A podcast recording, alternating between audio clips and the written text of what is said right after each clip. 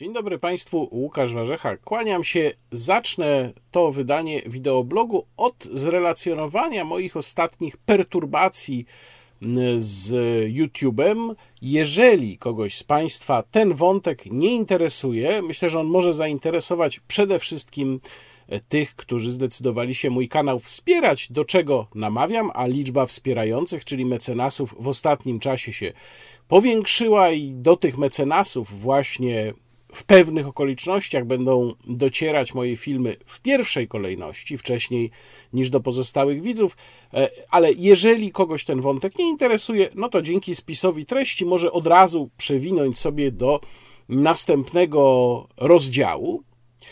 A ja wyjaśniam, co się dzieje, jako że w ostatnim czasie dwukrotnie znów zdarzyło się po pewnym, wydawałoby się, uspokojeniu, że moje filmy zostały zdemonetyzowane przez algorytmy YouTube'a. Mam pewne podejrzenia, o co tutaj może chodzić. Prawdopodobnie to tematy graniczne spowodowały taką e, reakcję, ale pewności rzecz jasna nie mam, ponieważ sekwencja zdarzeń znów wygląda tak, jak e, kiedyś już Państwu relacjonowałem. To znaczy, film przechodzi automatyczną weryfikację, czyli jest sprawdzany pod kątem przydatności do publikacji reklam przez algorytmy YouTube'a, no i te algorytmy coś tam wykrywają, ale co wykrywają, tego żaden twórca nie wie. Dostaje tylko informację, że film nie jest odpowiedni dla większości reklamodawców. Tak to jest ujmowane w tym komunikacie. Później twórca może się odwołać do tak zwanego ręcznego sprawdzania od tej decyzji, i ja to rzecz jasna robię. Tylko, że w przypadku jednego z moich filmów, tego jeszcze poprzedniego, odwołanie czekało na rozpatrzenie tydzień. I po tygodniu rzeczywiście ktoś, kto przejrzał ten film, przyznał: Nie, nie, z nim jest jednak wszystko w porządku. Następny film podzielił prawie dokładnie los tego wcześniejszego, był sprawdzany tylko 5 dni. Po pięciu dniach też pojawiła się decyzja pozytywna, jednak wszystko jest w porządku. No ale jak łatwo sobie wyobrazić, jeżeli wideoblog dotyczy spraw bieżących, a takie są moje wideoblogi w większości, no to jeżeli um, reklamy są wstrzymane przez 5 czy nie mówiąc już o 7 dniach albo dłużej, no to w ogóle nie ma o czym mówić. E, dlatego ja szczególnie dziękuję tym z Państwa, którzy kanał wspierają, czyli mm, dają mi motywację e, do dalszej pracy, do czego namawiam. Liczba mecenasów przekroczyła w ostatnim czasie 200 osób. Bardzo dziękuję wszystkim Państwu, natomiast rzeczywiście zastanawiam się nad jakąś zmianą, być może miejsca publikacji, być może nad jakimś dodatkowym miejscem publikacji. Wiem, że Państwo już wiele takich sugestii w komentarzach zawarli, mm, być może też nad zmianą tego mechanizmu wsparcia, no ale tutaj jeszcze muszę mm, rozważyć różne możliwości. W każdym razie wiele wskazuje na to, że YouTube, który zmienia swoje zasady weryfikacji dosyć regularnie i nigdy nie jesteśmy w stanie za tym nadążyć, co on tam sobie aktualnie wykombinuje, no w ostatnim czasie widocznie te zasady zaostrzył. No zresztą e, same zasady dla twórców operują skrajnie mm, niejasnymi pojęciami takimi jak na przykład umieszczenie scen egzekucji prawa. Miałem taki przypadek z jednym ze swoich filmów już jakiś czas temu. Umieszczenie scen egzekucji prawa w kontekście edukacyjnym. No i teraz w tym kontekście edukacyjnym nie powoduje to reakcji systemów, poza kontekstem edukacyjnym powoduje. No to ja pytam, co to jest kontekst edukacyjny zdaniem YouTube'a? No ale oczywiście wiadomo, jak to działa, żadnego wyjaśnienia nie dostaniemy, kryteria są kompletnie niejasne, nieprzejrzyste. Tym bardziej e, po raz kolejny dziękuję swoim mecenasom. Uczulam tylko na tę sytuację w przyszłości, jeżeli filmy będą wstrzymywane przez algorytmy, będzie wstrzymywana e, możliwość ich monetyzacji, no to one będą trafiały do szerokiej publiczności z pewnym opóźnieniem, dzień, półtora po to, żeby skrócić ten ewentualny okres publikacji bez reklam, a do mecenasów będą trafiały od razu, tak jak to było ostatnio, więc zachęcam do wspierania. A teraz zaczynamy już właściwy wideoblog.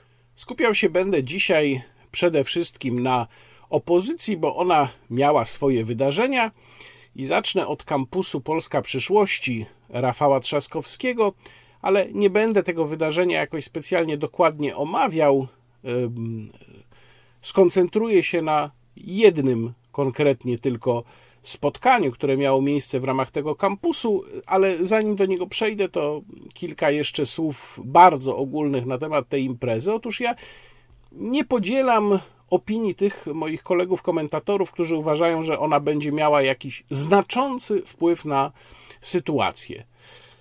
Nie, nie będzie miała, moim zdaniem. Również wypowiedzi posła Nitrasa po zastanowieniu stwierdzam, że jakiegoś specjalnego mm, e, skutku nie będą miały, czy to pozytywnego, czy negatywnego. Natomiast jeden skutek e, chyba można przyjąć, że będzie kampusu Polska Przyszłości, to będzie wzmocnienie polaryzacji, czyli to, o co walczą obie strony e, sporu od momentu, zwłaszcza kiedy powrócił Donald Tusk. To jest pewien, powiedziałbym, ponadpartyjny konsens w tej sytuacji, o czym już zresztą parę razy mówiłem, czyli i jednej i drugiej stronie zależy na tym, żeby pokazać, że tutaj właściwie nie ma żadnych Mm, alternatyw, żadnych sił pośrodku, tylko jest właśnie albo koalicja obywatelska, albo prawo i sprawiedliwość. I tę rolę kampus Polska przyszłości spełnił. Oczywiście on tam jakąś swoją funkcję w tych partyjnych, wewnątrzpartyjnych rozgrywkach między Rafałem Trzaskowskim a Donaldem Tuskiem mm, też ma. Można się zastanawiać, czy wszystkie wypowiedzi uczestników kampusu były na pewno zręczne, czy ta publiczność, która się tam pojawiła, to była ta publiczność, o którą rzeczywiście Trzaskowskiemu chodziło, między innymi w ostatnim saloniku politycznym, nad tym właśnie się zastanawialiśmy.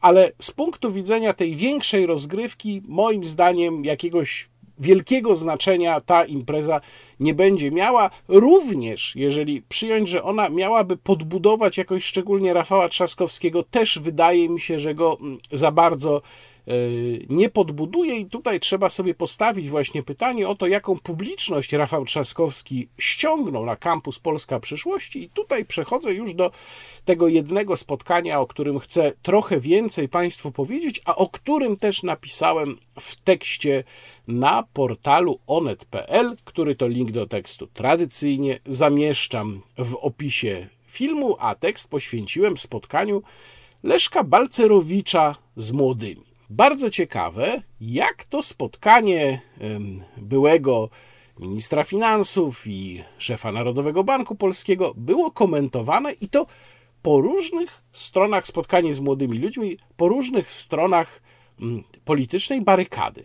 Bo e, właściwie można powiedzieć, że i po stronie pisowskiej, i po stronie, powiedziałbym, opozycyjno-postępowej, ale zwłaszcza tej lewicowej, komentarze były bardzo podobne. I warto na to zwrócić uwagę. Czyli Leszek Balcerowicz arogancko zwracał się do młodych ludzi. Leszek Balcerowicz patrzył z góry. E, stary boomer przyszedł pouczać młodych, a młodzi nie dali sobą pomiatać.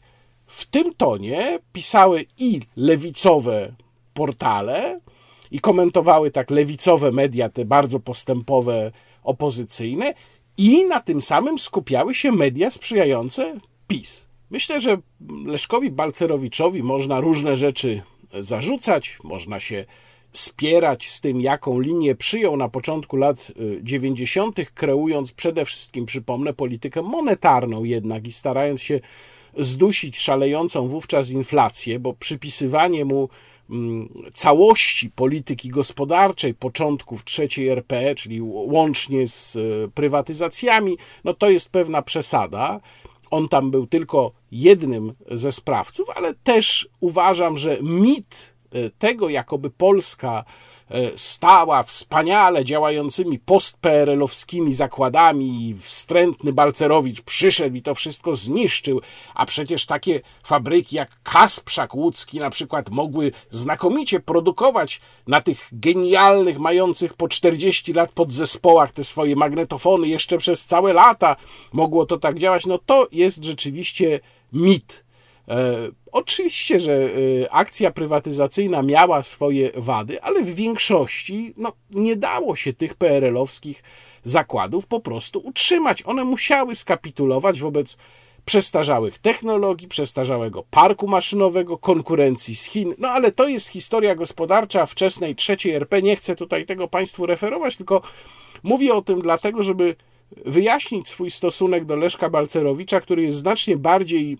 zniuansowany niż ta prosta opowieść o złym Balcerowiczu, którą pisowcy tak chętnie dzisiaj powtarzają. Ale przede wszystkim, jak patrzę dzisiaj na Leszka Balcerowicza, jak mm, czytam materiały, które produkuje jego Fundacja Obywatelskiego Rozwoju, czyli FOR, no to widzę w Leszku Balcerowiczu jednak sojusznika, przynajmniej mm, w części spraw dotyczących wolnego rynku. Leszek Balcerowicz e, jest klasycznym liberałem. Takich klasycznych liberałów dzisiaj rzeczywiście jest niewielu i myślę, że e, trochę pod tym względem Leszek Balcerowicz też wszedł e, na wrogi teren znajdując się na kampusie Polska Przyszłości, być może sobie z tego nie do końca zdawał sprawę. Miał tam też z całą pewnością jakąś liczbę sojuszników mm, na widowni. W trakcie jego wystąpienia e, pewien młody człowiek zadał na przykład takie pytanie: co zrobić e, wobec rosnących sympatii socjalistycznych wśród młodych ludzi? I myślę, że duża część tych młodych ludzi, którzy słuchali Leszka Balcerowicza w czasie tego jego wystąpienia na kampusie Polska e, Przyszłości, no, e, e, pomyślała, że to o nich mowa. Bo jak Państwo zaraz zobaczą, takie właśnie nastawienie, przynajmniej części tych słuchaczy, było. I Leszek Balcerowicz z tymi swoimi klasycznie liberalnymi poglądami staje naprzeciwko ludzi, którym się już pewne schematy bardzo mocno wgrały w umysł. Pewne schematy, które oni uważają za zupełnie oczywiste, i nie trzeba tu już zadawać żadnych pytań, niczego udowadniać. Natomiast z punktu widzenia klasycznego liberała nie ma tutaj niczego oczywistego. Pokażę Państwu teraz e, pierwszy charakterystyczny moment, pierwsze e, pytanie, chociaż chronologicznie ono było drugie, ale to nie jest istotne. E, pierwsze ciekawe pytanie, które zadała pewna dziewczyna z widowni. Dzień dobry, nazywam się Julia Ibsen, jestem z Warszawy. Na początku spotkania wspomniał Pan o nierównościach. Dlatego chciałabym zapytać, jakie mm, zmiany czy reformy według Pana byłyby najbardziej skuteczne w Polsce, aby zwalczać nierówności majątkowe? A przepraszam bardzo, obecne nierówności majątkowe są problemem?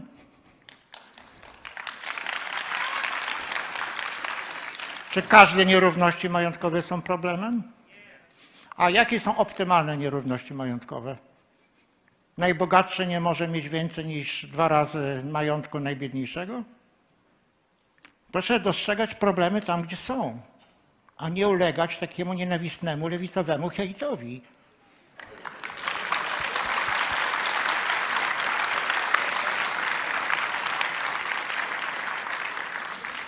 Czy należało było na przykład zagarnąć 3 czwarte majątku Steve'a Jobsa, który był miliarderem, tak?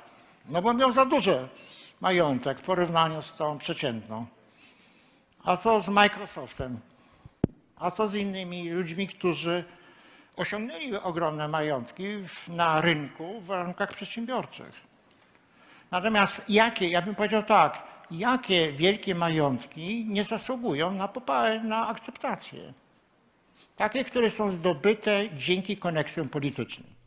No i tu jest właśnie idealny przykład e, tego, jak jakaś część młodych ludzi przyjmuje schematy myślowe, mm, schematy myślowe lewicy i uważa, że nie trzeba niczego tu dowodzić. Bo to pytanie o to, co można zrobić, żeby zwalczyć nierówności, zawierało kompletnie błędne założenie.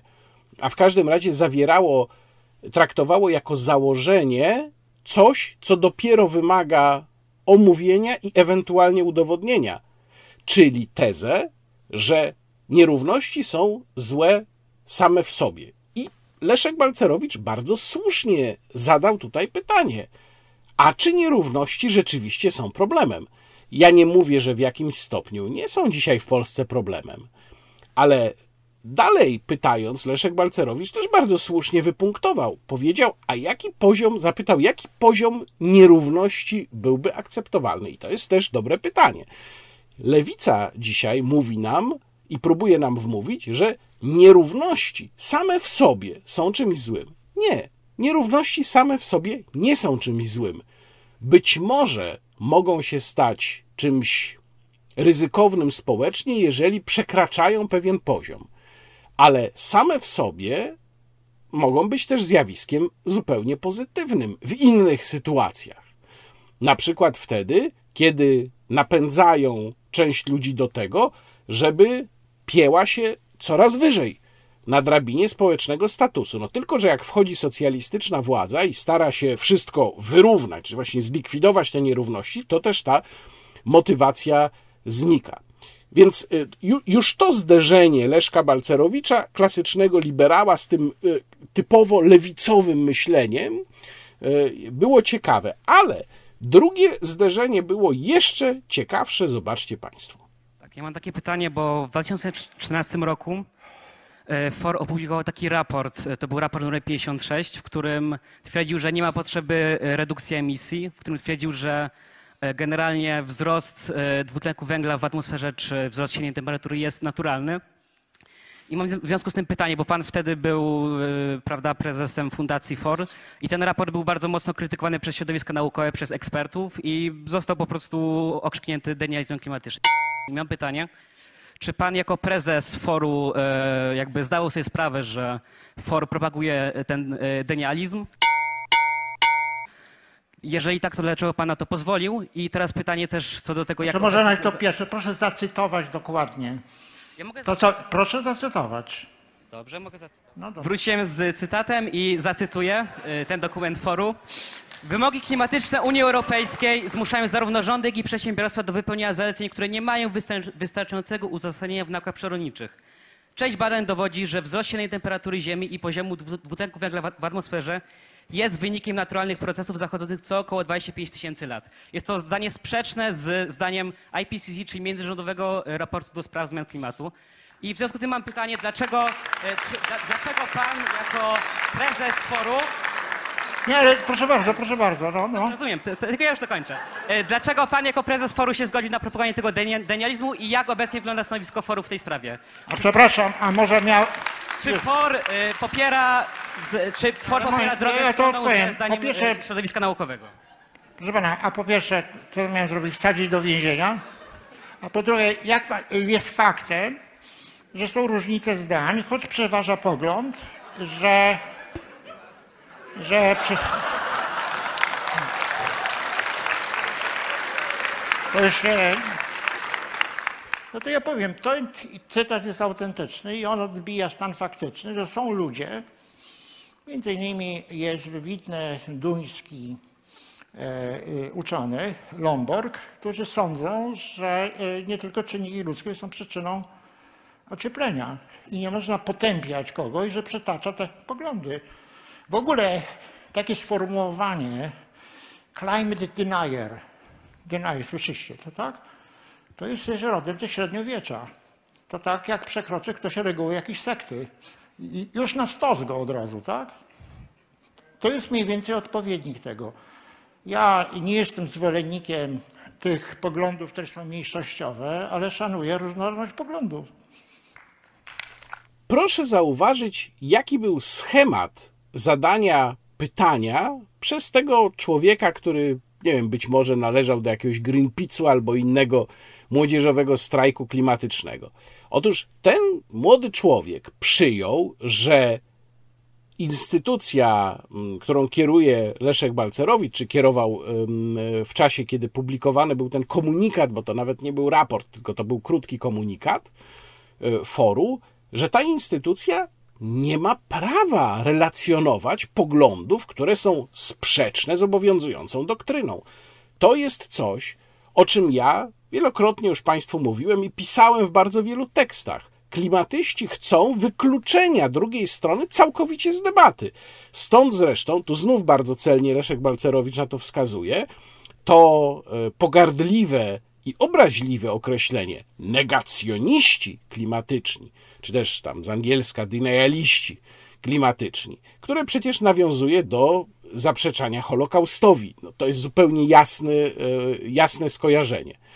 Otóż e, Leszek Balcerowicz tutaj bardzo słusznie zadaje pytanie, dlaczego nie, miałby, nie miałaby jego fundacja w swoim stanowisku zrelacjonować tego, że są na ten temat różne poglądy. I tu znów Leszek Balcerowicz w tym starciu jawi się wbrew temu swojemu obrazowi człowieka apodyktycznego, który narzuca innym swoje zdanie, jawi się jako ktoś, kto broni wolności dyskusji. No, klasyczny liberał. A ma naprzeciwko siebie kogoś, kto tej wolności dyskusji nie chce, kto uważa, że niektóre opinie należy z niej po prostu a priori wykluczyć. No, jakbym nie chciał, to muszę w tych sporach stanąć po stronie Leszka Balcerowicza. Zresztą, słuchając jego wystąpienia, w wielu sprawach się z nim również zgadzam. No, głównie w tych gospodarczych, tam gdzie jest mowa o sprawach mm, politycznych, to pewnie trochę mniej, ale w sprawach gospodarczych Leszek Balcerowicz być może jawi się trochę jak dinozaur, ale on faktycznie jest klasycznym liberałem, takim klasycznym liberałem, których w moim przekonaniu nam brakuje. I tu ostatnia kwestia. Otóż e, Leszek Balcerowicz uważa, to nie jest żadna tajemnica, że PiS powinien stracić władzę, że PiS jest niebezpieczny, że jest partią o ciągotach autorytarnych. E, no, pewnie w jakiejś mierze ma rację. Tu już nie wchodzę w dyskusję teraz w jak dużej mierze. Natomiast e, sądzę, że Leszek Balcerowicz e, i mm, klasyczni liberałowie z jego otoczenia, ludzie, którzy tworzą Fundację Obywatelskiego Rozwoju, po zmianie władzy będą również rozczarowani, ponieważ nie ma dzisiaj formacji w opozycji, może z niewielkim wyjątkiem Konfederacji, ale Konfederacja, proszę pamiętać, też ma to drugie narodowe skrzydło, która by się opowiadała za klasycznym liberalizmem. Koalicja Obywatelska taką partią z całą pewnością już nie jest. Na pewno taką partią nie jest Polska 2050. No, lewicy to już w ogóle nie mówię. Więc y, może się okazać, że po zmianie władzy e, ludzie tacy właśnie jak e, Leszek Balcerowicz no, przeżyją duże rozczarowanie i ten licznik długu publicznego zainstalowany przez Fundację Obywatelskiego Rozwoju przy rondzie Dmowskiego w Warszawie będzie sobie dalej cykał, a kto wie, czy nawet nie w szybszym tempie. A kiedy skończył się kampus Polska Przyszłości, to e, mieliśmy kongres ruchu Szymona Hołowni Polska 2050. Mm, no i tutaj zmuszony byłem specjalnie dla Państwa wysłuchać wystąpienia Szymona Hołowni, który sam zresztą przyznaje, że lubi dużo mówić i rzeczywiście mówi dużo. I tutaj też będzie nawiązanie do tej wypowiedzi młodych ludzi z mm, dyskusji z Leszkiem Balcerowiczem, ale e, zacznę od tego, że Szymon Hołownia specjalnie skromny nie był, bo w swoim wystąpieniu powiedział między innymi tak. Przez ostatni rok wykonaliśmy tytaniczną pracę. Bo czym jest ta nowa polityka, o której cały czas mówimy? Jest po prostu ciężką pracą. My nie czekaliśmy jak inne partie, aż nam zrobią wybory, żeby zacząć na trzy miesiące przed nimi na gwałt pisać obietnice albo zacząć kompulsywny objazd Polski w świetle kamer. My nie kierujemy się wynikami sondaży przy podejmowaniu trudnych programowych decyzji. My po prostu zawinęliśmy rękawy i w ten rok zrobiliśmy więcej dla Rzeczpospolitej niż wiele partii w ciągu 20 lat swojego działania, przez dwie czy trzy czy więcej kadencji.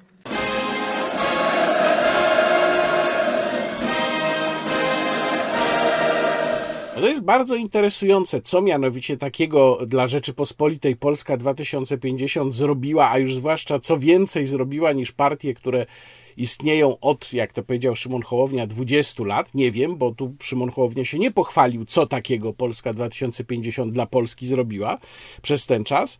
Natomiast bardzo mnie rozbawiło, jak Szymon Hołownia mówi: My nie kierujemy się wynikami sondaży, a chwilę później prezentuje aplikację Jaśmina, która e, dokładnie służy do tego, żeby mm, członkowie ruchu mogli właśnie głosować w sprawie kluczowych rozstrzygnięć jak mają się zachować innymi posłowie Polski 2050 albo co ma się znaleźć w programie. No tam Szymon Hołownia ogłaszał, że pierwsze takie głosowanie będzie dotyczyło e, kwestii zakazu handlu w niedzielę. No więc e, trochę chyba się e, rozjechała narracja Szymona Hołowni. Nawiasem mówiąc, kiedy ostatnio sprawdzałem przed nagraniem wideoblogu, to jeszcze Jaśmina do sklepu Google Play nie dotarła. Nie wiem, może już w tym momencie jest, no ale coś tutaj ewidentnie nie pykło. Podstawowym hasłem, które się pojawiało w czasie całego wystąpienia Szymona Hołowni było zielona demokracja. To, ta zieloność tam się przewijała. Zresztą Szymon Hołownia, jak Państwo pewnie już widzieli na tym e, krótkim na razie fragmencie, e, miał e, zieloną poszetkę w e, butonierce. E, I mam takie wrażenie, jak się zastanawiam, do kogo Szymon Hołownia kierował to swoje wystąpienie, że jego celem jest chyba ten sektor wyborców, który uzna e, Donalda Tuska, nie lubię tego słowa, ale już drugi raz w wideoblogu muszę go użyć, za boomera. Czyli Szymon Hołownia chce przekonać ludzi w wieku tam powiedzmy od 18 do nie wiem 25 lat, że jest ich kumplem i że to on jest taki najbardziej nowoczesny, właśnie ma tutaj aplikacje do, do obsługi swoich wyborców, e, myśli o przyszłości. Mm, czy to jest skuteczne jako metoda walki z Donaldem Tuskiem? Mam wątpliwości. Być może jest to metoda na podciągnięcie się trochę w bardzo spadających ostatnio notowaniach Szymona Hołowni i utrzymanie się na poziomie, no powiedzmy 8-9%, ale siła polaryzacji um, działającej z tych dwóch kierunków, PiS i Koalicja Obywatelska, jest moim zdaniem zbyt duża, żeby ta, ten sposób Hołowni i apele do tego sektora elektoratu odniosły jakiś skutek, szczególnie, że to jest grupa ludzi, która bardzo często nie jest jeszcze szczególnie polityką zainteresowana. W trakcie tego wystąpienia Szymon Hołownia powiedział dosyć zdawkowo o kilku rozwiązaniach, twierdząc, że eksperci napisali Polsce 2050 całe tysiące stron programów. No, bardzo jestem ciekaw, czekam, żeby to zobaczyć, te tysiące stron programu. E, natomiast to, co mówił. No, nie powiem, żeby nie było tam interesujących pomysłów, a w każdym razie potencjalnie może nawet dobrych. Na przykład, kiedy wspomniał o tym, że zmiany podatkowe powinny być wprowadzane najdalej w czerwcu, jeżeli już w ogóle muszą, to może jest nawet całkiem niezły pomysł. Albo e, wtedy, kiedy mówił o regulacjach mających uniemożliwić nie tylko ludziom z obozu władzy, ale też szerokiej grupie ich krewnych i powinowatych pracę w spółkach Skarbu Państwa. Szczegóły tego podobno Szymon Hołownia ma przedstawić na kongresie ekonomicznym w Karpaczu, na którym ja również będę, więc może nawet będę miał okazję posłuchać tych genialnych pomysłów, jak to Szymon Hołownia sobie wyobraża.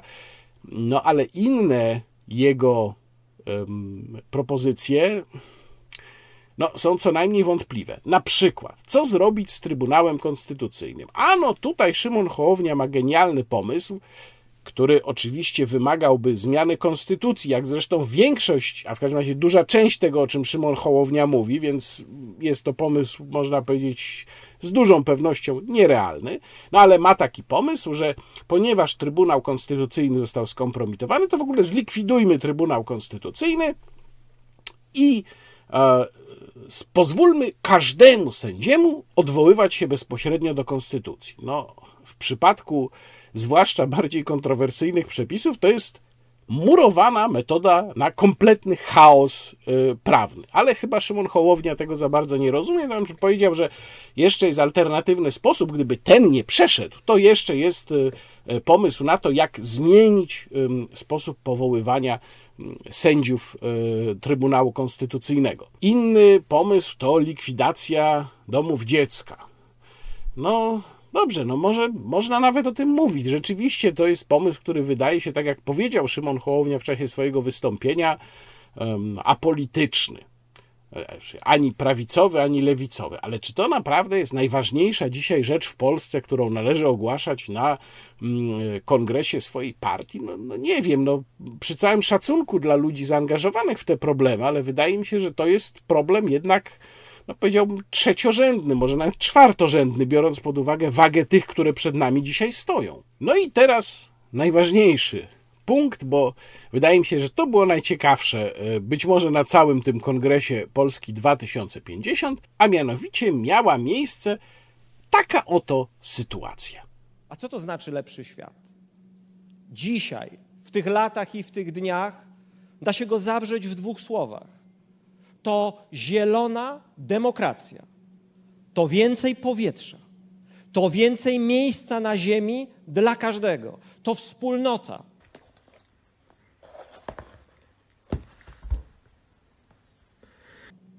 To solidarność, jeden wspierający drugiego i obaj mający z tego zysk. O tym też za chwilę będę mówił.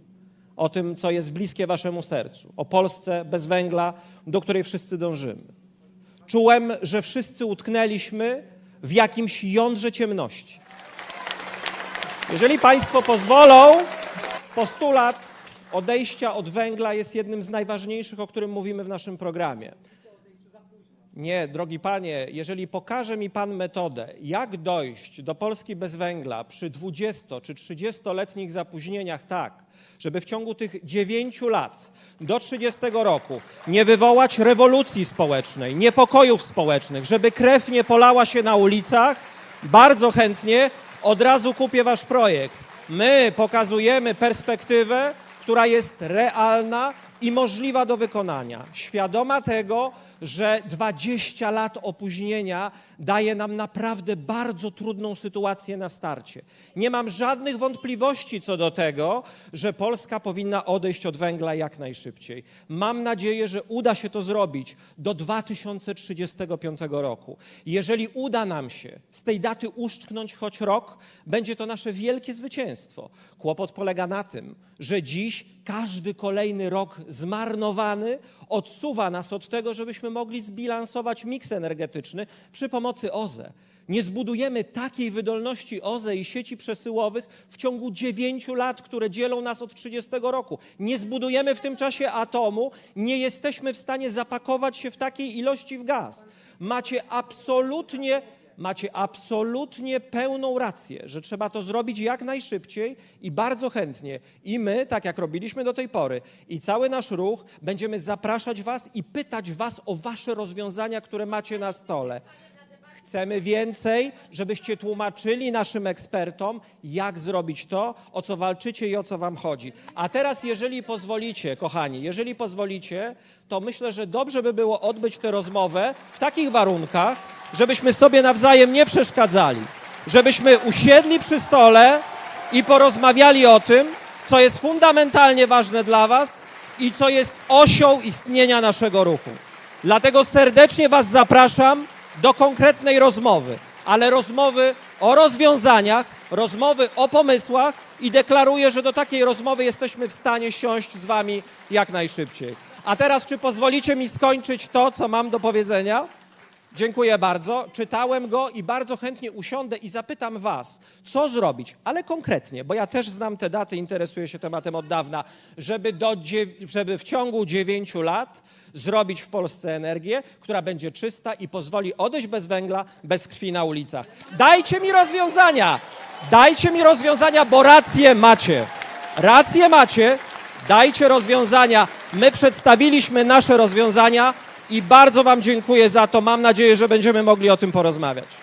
Ci młodzi ludzie, ci młodzi ludzie mają rację. Ci młodzi ludzie walczą o swoje życie. Ci młodzi ludzie walczą o nasze życie. I powtórzę raz jeszcze, oni mają rację.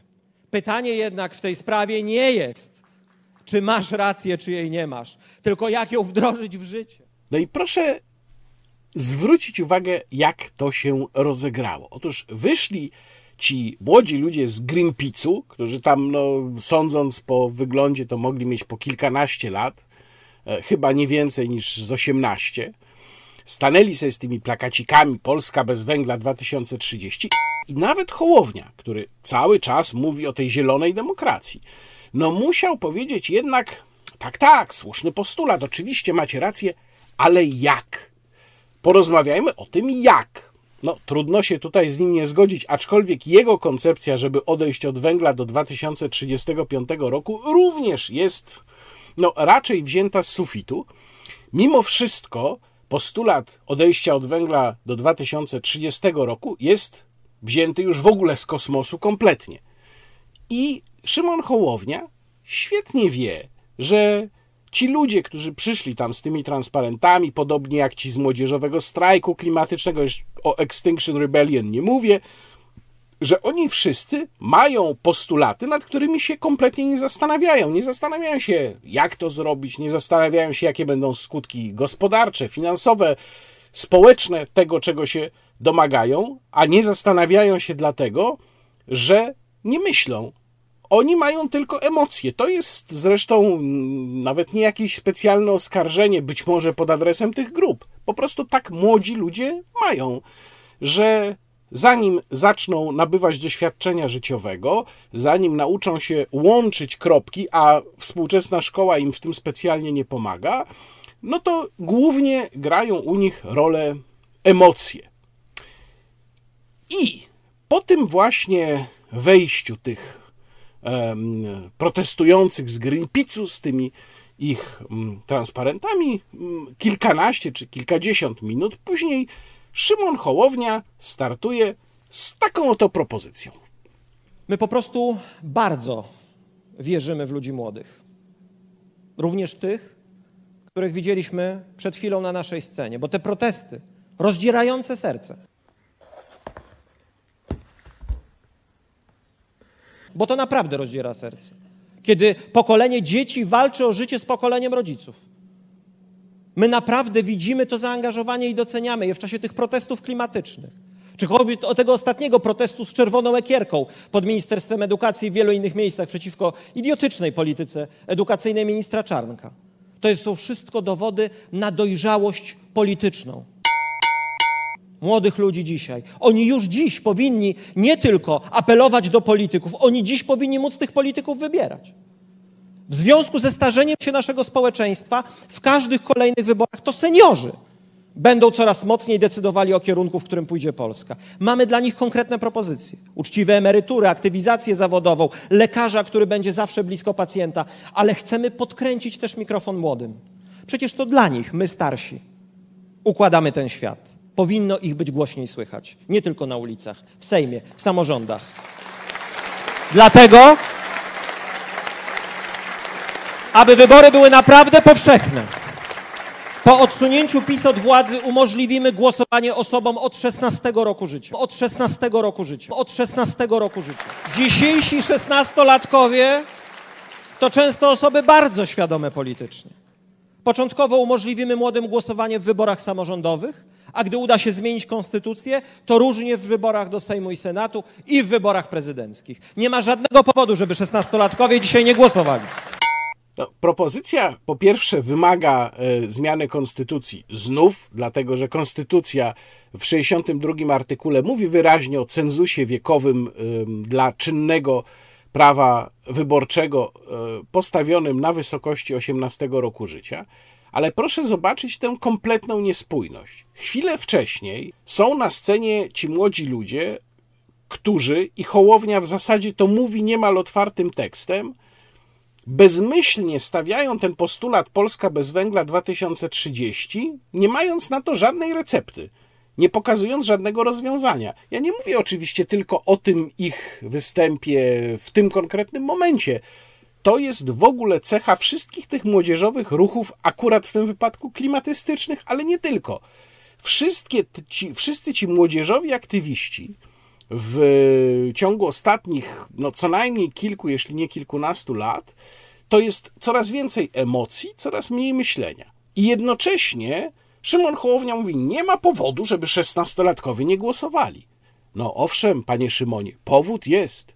Powód jest mianowicie taki, że człowiek w wieku 16 lat nie ma żadnego doświadczenia życiowego, nie jest dojrzały psychicznie, nie ma wyrobionych poglądów, nie jest za nikogo odpowiedzialny, bo cały czas odpowiedzialni są za niego rodzice. Już pomijam to, że nie ma pełnej zdolności do czynności prawnych. Ale już tych parę rzeczy wystarczy, żeby dojść do wniosku, że człowiek w wieku 16 lat absolutnie nie jest, że tak powiem, sformatowany do tego, żeby głosować w jakichkolwiek wyborach. Powiem więcej. Cenzus wieku przy czynnym prawie wyborczym powinien zostać wręcz podwyższony. Być może do wieku 21 lat to jest najniższy, najniżej ustawiony cenzus wiekowy e, biernego prawa wyborczego do Sejmu. Trzeba mieć 21 lat, żeby zostać mm, posłem. Być może do tej granicy powinien zostać podwyższony, ale na pewno nie powinien zostać obniżony. Rzeczywiście Szymon Hołownia epatuje tych najmłodszych wyborców w ten sposób, ale w ogóle wysuwając taką propozycję, jakkolwiek by ona była mało prawdopodobna, mm, jeżeli chodzi o jej spełnienie, e, pokazuje się po prostu jako ordynarny populista. Jeżeli chcą Państwo więcej o tym przeczytać i mm, zrozumieć, dlaczego uważam, że szesnastolatkowie absolutnie nie powinni mieć prawa głosu, to zachęcam do sięgnięcia do mojego tekstu, który opublikowałem na blogu Warsaw Enterprise Institute, właśnie dokładnie o tym i tam Y, pisze, że Szymon Hołownia promuje w ten sposób najzwyczajniej pajdokrację. Przypominam, pajdokracja z greckiego y, jest to y, system, w którym rządzą wyrostki, rządzą ludzie niedojrzali. Można powiedzieć, że jest to przeciwieństwo gerontokracji, tylko że ta alternatywa, o której zresztą Szymon Hołownia tutaj mówił, znaczy, że tak, coraz więcej starszych ludzi będzie głosowało, no więc trzeba to zrównoważyć młodymi, ona jest fałszywa. Doświadczenie życiowe i pewna dojrzałość emocjonalna, która umożliwia podejmowanie, mówiąc bardzo ogólnie, w miarę sensownych decyzji, pojawia się od pewnej granicy. Czyli to nie jest tak, że musimy osoby starsze, które przecież są w dosyć dużym spektrum, bo można powiedzieć, że to są ludzie powiedzmy od, nie wiem, 65 roku życia wzwyż, to się jednak rozkłada, że musimy ich zrównoważyć grupą tych najmłodszych, tych niedojrzałych. To jest bardzo, ale to bardzo zły pomysł, co pokazuje bardzo wiele przykładów, między innymi ta historia, którą Państwu opowiadałem też w poprzednim swoim wideoblogu, relacjonując debatę E, pod auspicjami kancelarii prezydenta debatę o Fit for 55, kiedy to właśnie młodzi ludzie z Młodzieżowej Rady Klimatycznej powołanej przez pana ministra Kurtykę wystąpili z jakimiś kompletnie odlotowymi tezami, między innymi o tym, że jak Europa da przykład, to Rosja się stanie neutralna węglowo. No, absurdy kompletne. I tacy ludzie mieliby głosować w wyborach, tacy, dużo młodsi mieliby głosować w wyborach. No, to jest plan w, wepchnięcia nas w objęcia najgorszej postaci pajdokracji. Panie Hołownia, bardzo dziękuję, ale nie. Teraz kilka dosłownie słów na temat e, nominacji Łukasza Jasiny na rzecznika MSZ. Jak być może Państwo wiedzą, tam się rozpętała jakaś absurdalna kompletnie historia, w której uczestniczy w bardzo negatywnej roli, wyjątkowo paskudna postać, jaką jest pan y, Staszewski. Ja chcę tylko powiedzieć bardzo krótko. Łukasza Jasinę znam, myślę, że chyba kilkanaście lat. To jest prywatnie naprawdę świetny człowiek, y, a przy tym osoba ogromnej wiedzy, y, wysokiej inteligencji, dużym doświadczeniu i ja uważam, że ma wszystkie cechy, które powinien mieć dobry rzecznik, a bardzo cenne dla dziennikarzy jest to, że sam był dziennikarzem, więc wie, jakie są potrzeby mediów. Dla mnie ważne jest wyłącznie to, czy Łukasz Jasina będzie dobrze pełnił swoją funkcję rzecznika. Jest to jedyna istotna sprawa. Każdy inny czynnik, który się próbuje tutaj w tę grę wprowadzać i którym się próbuje atakować Łukasza Jasinę nie powinien mieć tutaj żadnego znaczenia. Chcemy pełnej równości, chcemy autentycznej tolerancji, to właśnie tak się zachowujmy. Ważne są cechy, które mają znaczenie dla roli, do której dana osoba została powołana. A zatem pozostaje mi tylko Łukaszowi życzyć powodzenia w tej nowej roli i jeżeli się w tej roli nie sprawdzi merytorycznie, to sam będę go krytykował. Powtarzam, jeżeli się nie sprawdzi merytorycznie. Kilka słów na temat tematu, który na razie jeszcze gdzieś tam pozostaje trochę w drugim planie, no ale na pewno z czasem wyjdzie na plan pierwszy, podejrzewam, jesienią. Mamy cały czas w planach nowelizację ustawy, specustawy covidowej, e, o której już mówiłem w jednym z poprzednich wideoblogów, a która przewiduje między innymi, że pracodawcy będą mogli wysyłać na urlop bezpłatny pracownika e, w związku z jego niezaszczepieniem się. Ja pytałem, gdzie w tej sprawie jest y, między innymi Solidarność i wojowniczy lider Solidarności, pan Piotr Duda, no to chyba już mam odpowiedź. Parlamentarzystów, którzy mówią, że to jest ich prywatna sprawa, to mówię, drodzy Państwo, to nie jest Wasza prywatna sprawa, bo jesteście parlamentarzystami i macie obowiązek rozmawiać i przekonywać obywateli, aby się szczepili jeżeli chcemy normalnie funkcjonować w naszych zakładach pracy. Tak, proszę Państwa, Solidarność, jeżeli zajmie w tej sprawie jakieś stanowisko, to wygląda na to, że będzie to stanowisko entuzjastyczne. Natomiast, jak być może Państwo pamiętają, ja kiedyś informowałem cyklicznie o tym, co dzieje się z ustawą, która ma wprowadzić fundusz kompensacyjny obejmujący niepożądane odczyny poszczepienne, czyli ustawą nowelizującą ustawę o zwalczaniu zakażeń i chorób zakaźnych e, u ludzi, tę ustawę z 2008 roku. Przypominam, że ustawa pojawiła się pierwszy raz jako projekt gotowy na stronach Ministerstwa Zdrowia w kwietniu tego roku. Mamy początek września. I co się dzieje z tą ustawą? Ano, proszę Państwa, ta ustawa jest w Sejmie przed pierwszym czytaniem. Czyli mamy już tak: kwiecień, maj, czerwiec, lipiec, sierpień. No, idzie pół roku. Pół, przez pół roku w trakcie epidemii ten rząd nie jest w stanie uchwalić ustawy o funduszu kompensacyjnym, a nawet jak ją już uchwali, to są w niej takie rozwiązania jak to, które tu Państwo widzą, o którym zresztą już się dużo mówiło, czyli ograniczenie ewentualnych świadczeń związanych z nopami tylko do tych reakcji niepożądanych, które zostały wymienione w charakterystyce produktu leczniczego. Czyli jeżeli ktoś, czyjś organizm zareaguje w sposób, którego sam producent nie przewidział jako możliwą reakcję niepożądaną na substancję wiadomą, e, no to wtedy nie będzie e, wypłaty z funduszu kompensacyjnego, nawet gdyby lekarze na podstawie własnego wywiadu, własnych badań stwierdzili, że rzeczywiście istnieje tutaj powiązanie. No to taką świetną właśnie ustawę przez pół roku nam rząd szykuje. A teraz krótki dział kulturalny, krótki, ale ważny, bo mamy okrągłą rocznicę. Żeby Państwa wprowadzić w tę atmosferę, to chciałbym poprosić tutaj o pomoc pana Jacka Kowalskiego.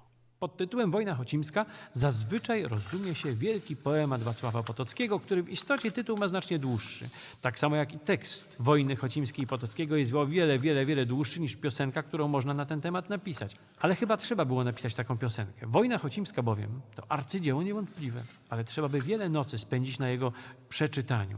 To wielka, genialna opowieść o tym, jak polska szlachta, w zasadzie bez udziału króla, z nędznym udziałem królewicza, z pomocą kozaków, obroniła Rzeczpospolitą przed najazdem tureckim.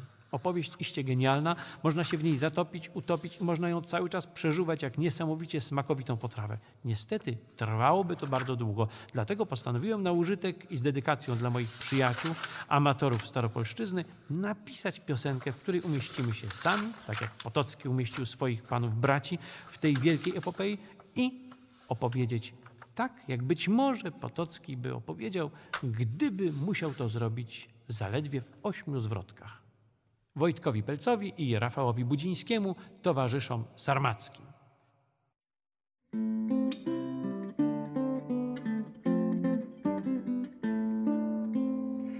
Niepojęty Boże, wielki a wszechmocny, który dział nam dałeś w krainie północnej.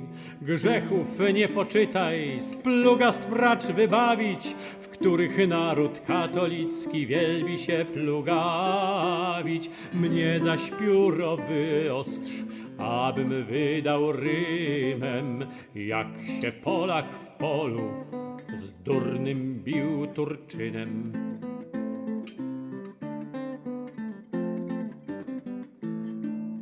Była to pieśń o wojnie chocimskiej z płyty Rzeczpospolita Niebieska Jacka Kowalskiego, którą to płytę um, zaopatrzoną między innymi w takie właśnie wprowadzenie do utworów, jak tu Państwo słyszeli, można kupić. Link załączam w opisie filmu i bardzo polecam, bo płyta jest znakomita. No i właśnie, 400 rocznica, 1621 rok to był ten moment, kiedy Polska dzięki między innymi pomocy kozaków pod wodzą Piotra Sachajdacznego pod Chocimiem e, obroniła się przeciw potędze tureckiej. Polecam Państwu zresztą całą tę e, pieśń o wojnie chocimskiej Jacka Kowalskiego. Link do całości utworu również załączam w opisie filmu. I Jacek Kowalski, którego bardzo serdecznie pozdrawiam, a także polecam Państwa pamięci i uwadze, jako że ostatnio pan Jacek miał pewne problemy zdrowotne, z których się kuruje, tym większy szacunek dla niego za to, że mimo wszystko e, doprowadził do realizacji projektu, który sobie zaplanował właśnie na te 400-lecie wojny chocimskiej, a mianowicie codzienny, krótki serwis informacyjny z pola bitwy. I te serwisy codzienne, e, oparte w dużej mierze na poemacie Wacława Potockiego o wojnie chocimskiej, mogą Państwo znaleźć na kanale Jacka Kowalskiego na YouTube. Link również Państwu załączam. Warto codziennie te kilkadziesiąt sekund, bo to jak mówię, są bardzo krótkie serwisy informacyjne, poświęcić na to, żeby przenieść się te 400 lat wstecz i posłuchać, co się wtedy pod Chocimiem działo, e, a można powiedzieć, że los Rzeczypospolitej wówczas rzeczywiście zawisł na włosku. I kto wie, gdzie byśmy dzisiaj byli, może nawet jakim językiem byśmy mówili, gdyby nie determinacja polskiej szlachty, która, tak jak to Jacek Kowalski we wprowadzeniu do swojego utworu powiedział, właściwie własnymi siłami wówczas zebrała się i postanowiła Rzeczpospolitą obronić przed tą bisurmańską nawałą. Kto wie, gdzie byśmy dzisiaj byli, jakby wyglądały nasze ulice, jaką wiarę byśmy wyznawali.